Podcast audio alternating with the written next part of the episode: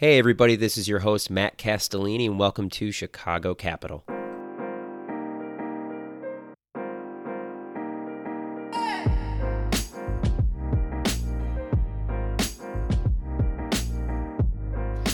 Dip, thank you so much for joining us on Chicago Capital. It's a pleasure to have you here and a pleasure to have another Chicago booth, a student on the show. Thank you for having me, Matt. It's a pleasure. I will let you take it away. I think we'd all love to hear about, you know, sort of the overview of Neural Trend and what you guys are working on. Yeah, absolutely. Matt, neural trend is, is the word neural trend comes from cognitive neural networks. Let's start there. Okay.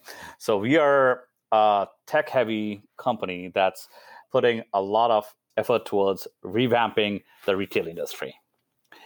And if you don't know this already, there's a huge disruption in the retail industry post COVID. Most retailers are scrambling to overhaul their business model and adopt new technology faster than before. There are specifically three areas where retailers are investing most supply chain logistic, in store retail tech, and e commerce. And Neural Trend serves the supply chain of the business using big data and AI you know we we believe that all decisions that retailers take upstream is what leads to their success downstream you know. So upstream decisions like smart data driven inventory selection or product designs by retailers and brands and quick site placements are key to the downstream success.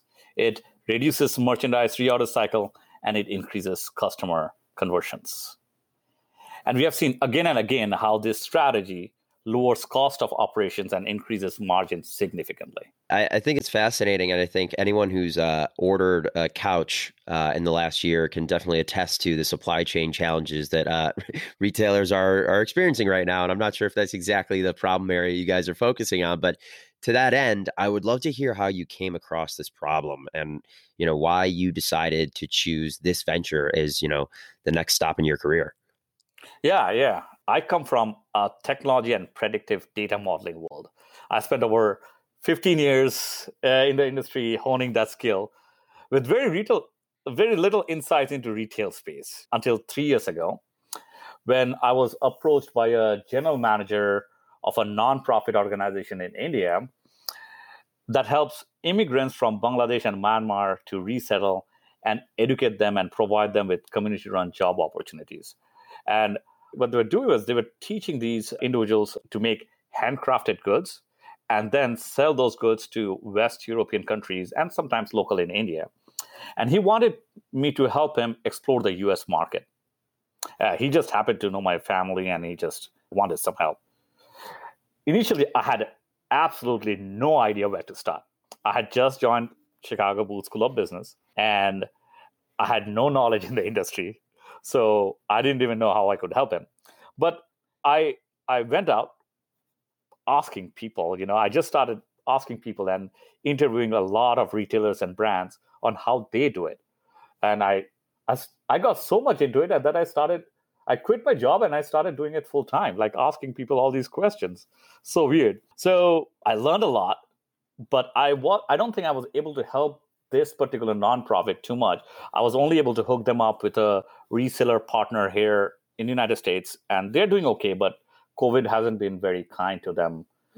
Literally, yeah. But during my interviews, you know, I learned how only 20% of the products that retailers carry cover 100% of the inventory. And they end up losing, and the industry almost ends up losing $300 billion in just inventory selection. And with COVID, things got really worse. You know, however, there are some. I, I came across some really new smart business models that were evolving during the time, and that was 2018 and 2019. And COVID actually gave a boost to these business models. And now I see a huge market potential in this new generation retail sector. They are more data driven and they're more tech driven and they believe in numbers more than just gut feelings to support their merchandising decisions. So, what size retailers are you all working with? Is it large retailers? Is it national ones? Is, you know, what's kind of your ideal customer profile, I guess.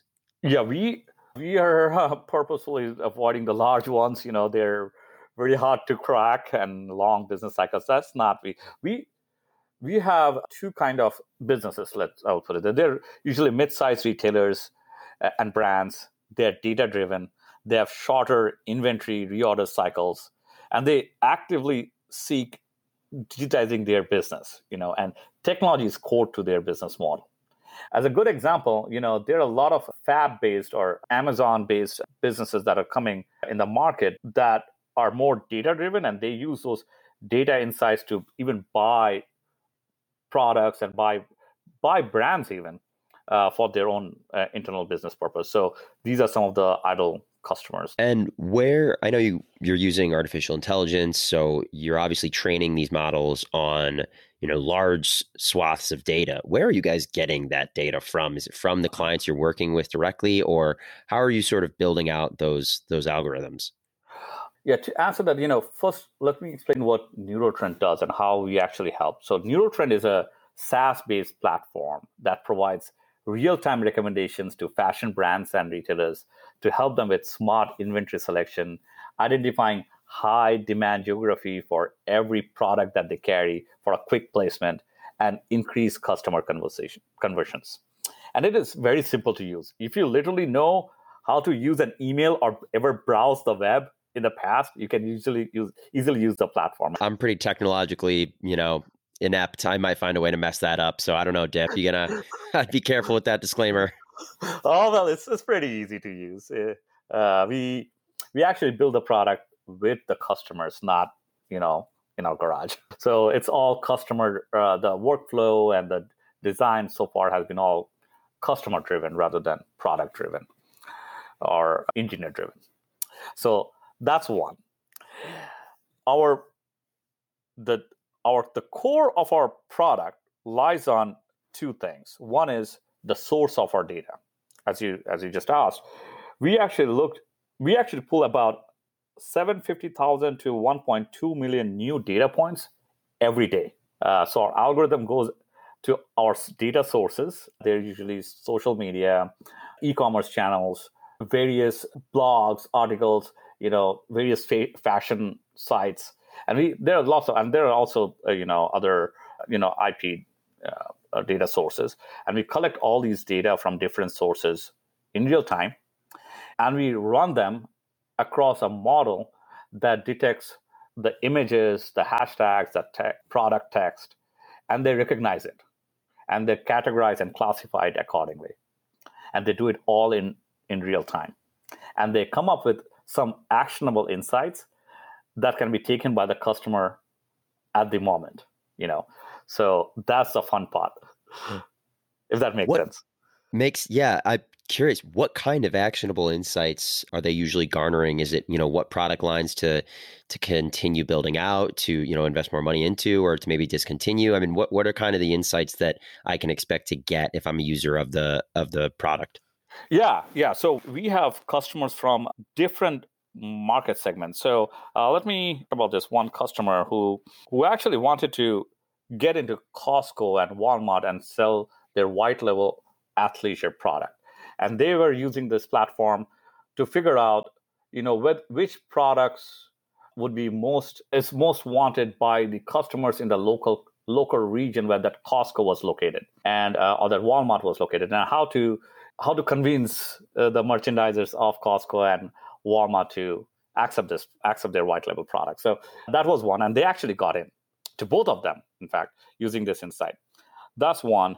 And then we also have a have a retailer who, who are, who's also a brand, and they wanted to figure out which of the SKUs they should market today to target their customer base. So, how can they maximize a product that is very trending to customers specific to their business, not just in the market? So, they, if we give a high confidence saying, hey, this product, if you send this product to these customers uh, within your portfolio, the likelihood of selling that product is very high. And our outcome was 215% for uh, this particular retailer slash brand However, which I should also mention, they were a small they were a small company, So this growth was significant. If if the company is really big, then it might not be 215%. It might be much lower. If I am a potential customer of, customer of yours listening to this right now,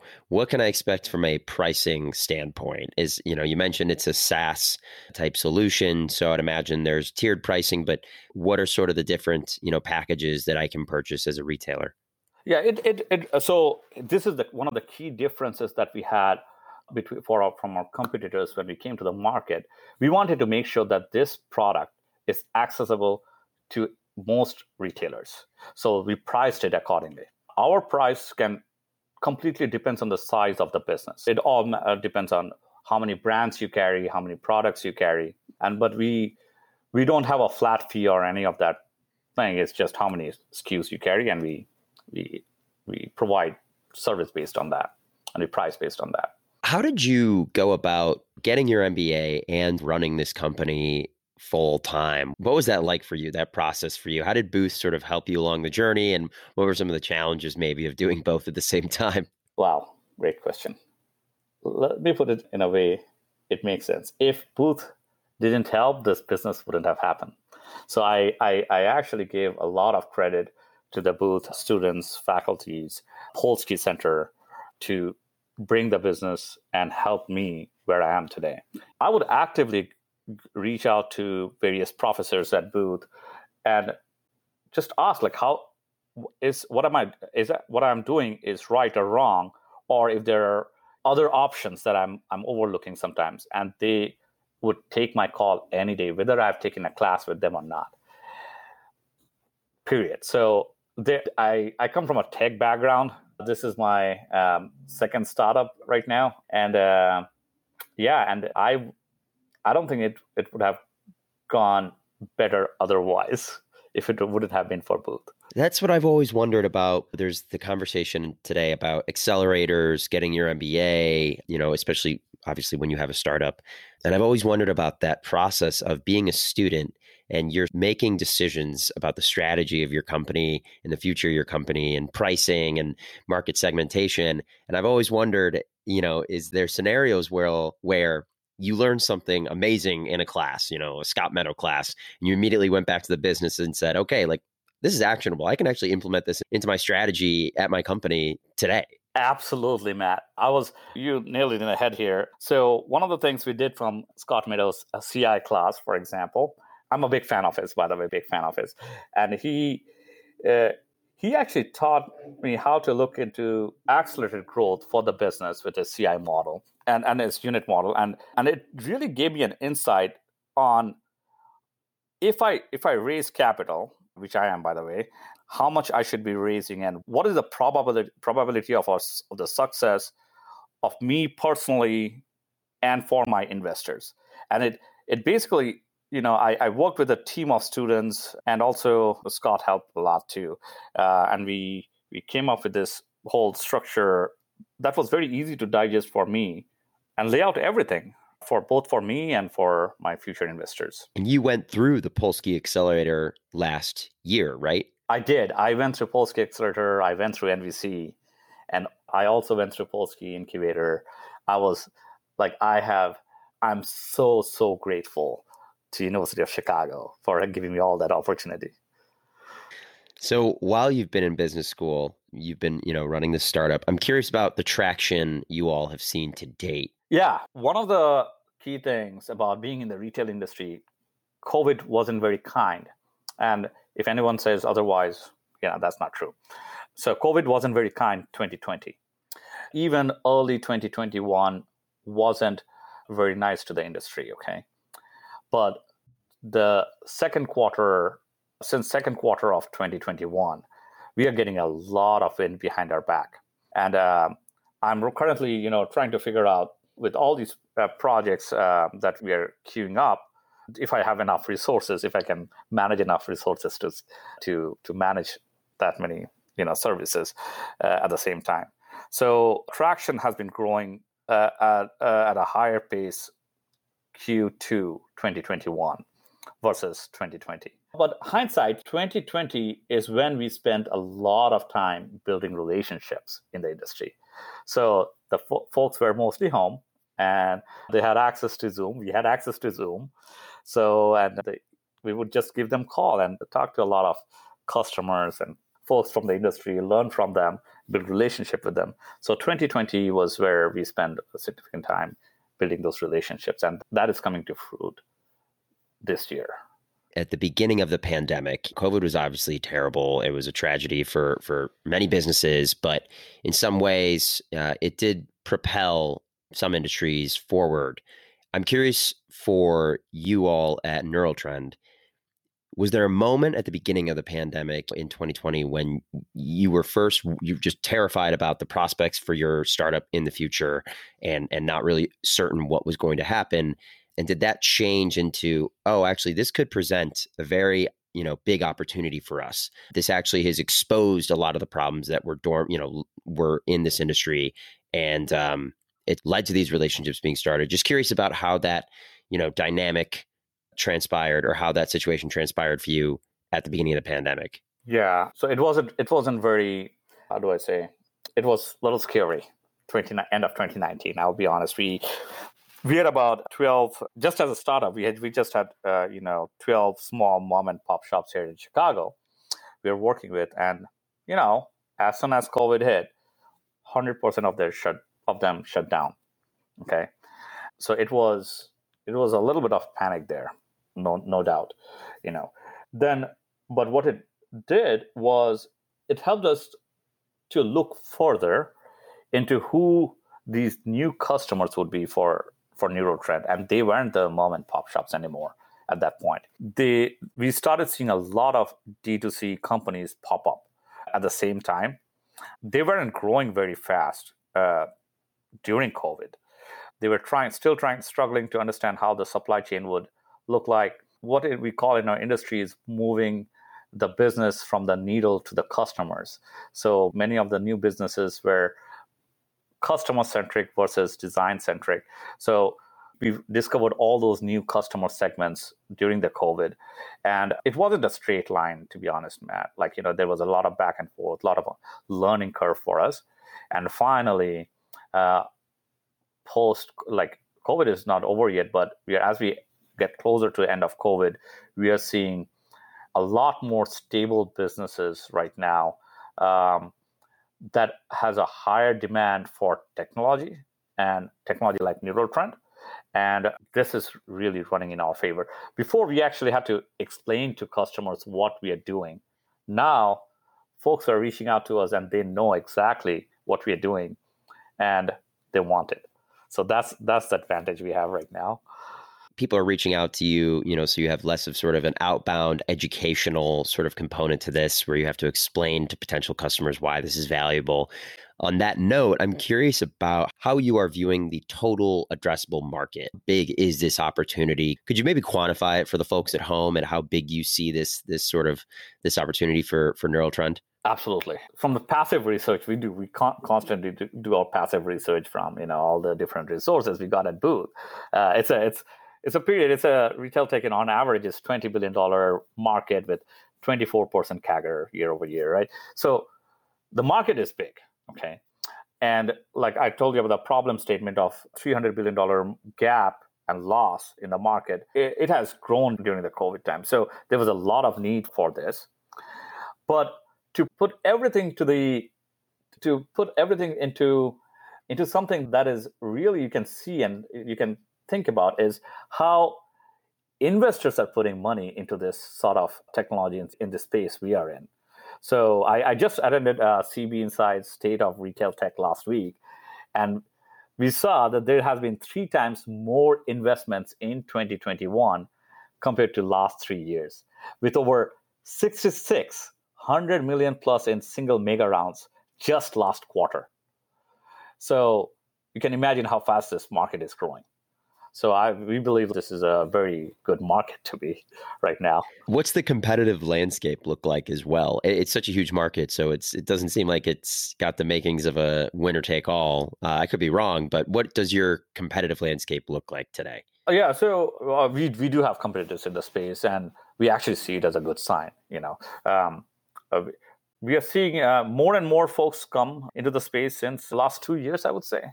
But we have identified three or four that are more interesting to us, like Trendalytics, Heuritech, Vue.ai. We are very well positioned against them. Product wise, our algorithm looks into millions of data points every day, and our models can predict successful outcomes between 65 to 82 percent uh, of times, depending on the inventory turnover of the customers. None of our co- competitors can claim that. Also, currently focus on customers' ROI closely and tied back into our service without any interruption. So, most of the customers, I we started to realize they struggle to find out how to measure their own ROI from a solution like ours. So we help them up front to build that strategy and show them use cases and also show them you know, simulations of what it would look like. So our competitors don't do that. But they're there and they're also doing a good job. What do you view as kind of the six to 12 month product roadmap for Neural Trend? What are some of the next stages of the company's growth cycle in your mind?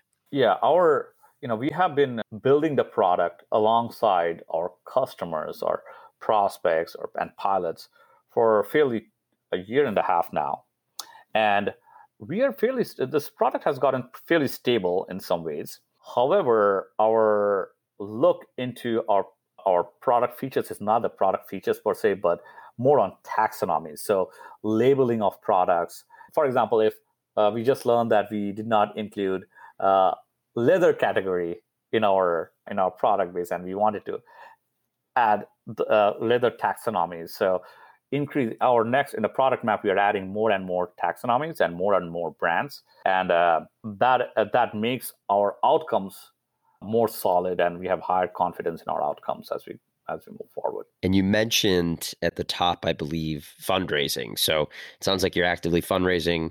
Uh, would love would love to hear more information about you know how that's going and, and what you guys are looking for in capital partners. Yeah, we are very blessed that uh, University of Chicago has invested in Neurotrend. We are currently raising 2.5 million as part of our next two year runway and we're inviting pre-seed and seed investors to join the team. So do you think you'll look for VCs in the Midwest? Are you looking nationally, you know, expanding your geographic reach? How are you guys viewing sort of, you know, your ideal capital partner from that lens? To be honest, you know, Chicago is home.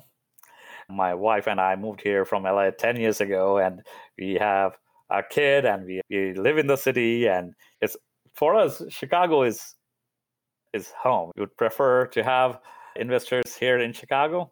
But yeah, we are raising from all around the country. But we love to be in Chicago, so having more Chicagoans in the team would be. I always love asking founders this question, but you know you're very embedded in the chicago ecosystem you know you're at booth so so you're definitely involved in that community but how would you view the overall chicago startup ecosystem how how do you think it's growing and it's progressing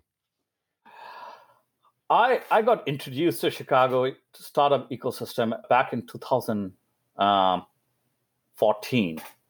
Um, um, and I started, everything started at 1871. And then got introduced to Booth, Polsky, and many smaller accelerator programs here in Chicago. I would say Chicago has startup has boomed over last five, six, seven years. And um, we are seeing uh, more and more tech companies pop out of Chicago, which is great. Love that part. You know, there's there's two sides to the startup. There's just you know also the feeling of being at home as well as be being hustling and doing all that in Chicago is amazing. I've heard nothing but good things about the 1871 program. I most of the founders I've interviewed graduated that program or are going through that program right now to the point where I've interviewed so many people from 1871. I'm thinking I deserve a podcast studio in 1871 or at Booth. I mean, Booth should just figure it out and I think I should just be allowed to go podcast somewhere on campus. What are you going to do? Maybe next year. We'll see. Maybe next year. Um, yeah. Dip, this has been incredible. I'd like to finish it off by just touching a little bit on the team at Neural Trend. You know, who else do you have working on the project? You know, I know Tina is one of them. Shout out Tina, but uh, I'd love to hear about the overall the overall team. Matt, this is not a one person's game. Like I'm, I'm a, just a facilitator at here at uh, Neural Trend. You know, it, uh, an idea doesn't make it big. Okay, it's the idea, is the execution, it's the team, it's the people, it's the commitment. A lot of things go into it.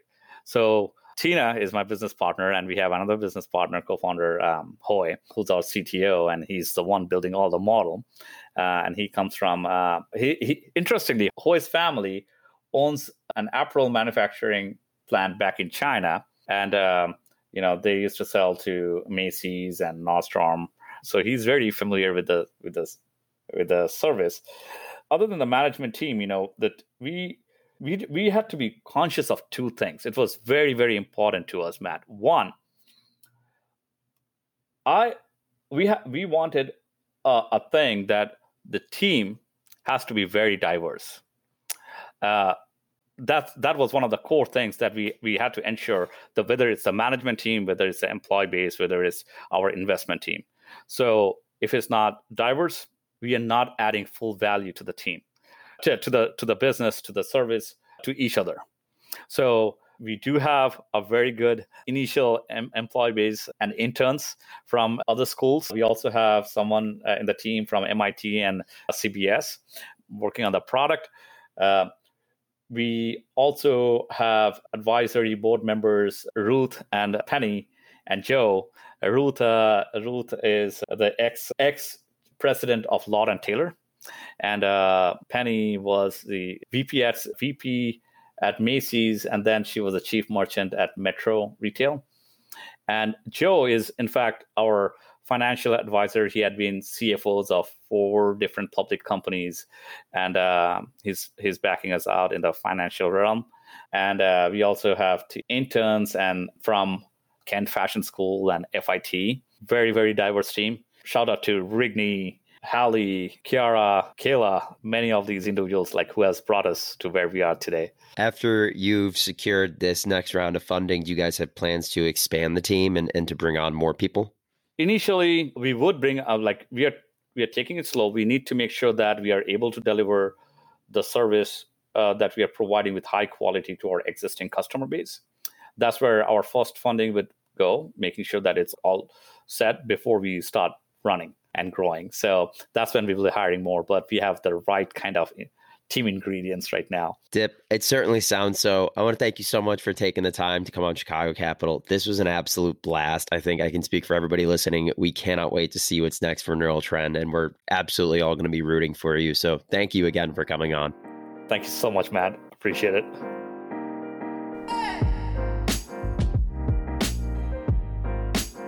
If you are a founder seeking venture capital investment at the pre seed through Series A stage, check out Manifold Group. We're a venture holding company based in Chicago with offices in Dallas, Los Angeles, and soon Atlantic Canada. We believe early stage private investments represent an excellent investment opportunity, but existing investment models in the space leave much to be desired. Manifold is a new model for growth in the new economy, designed to create and capture value at the early stage through synergies across its venture fund, incubation and acceleration studio, and advisory firm. Learn more about Manifold at www.manifold.group. And please tune in for the next Chicago Capital episode.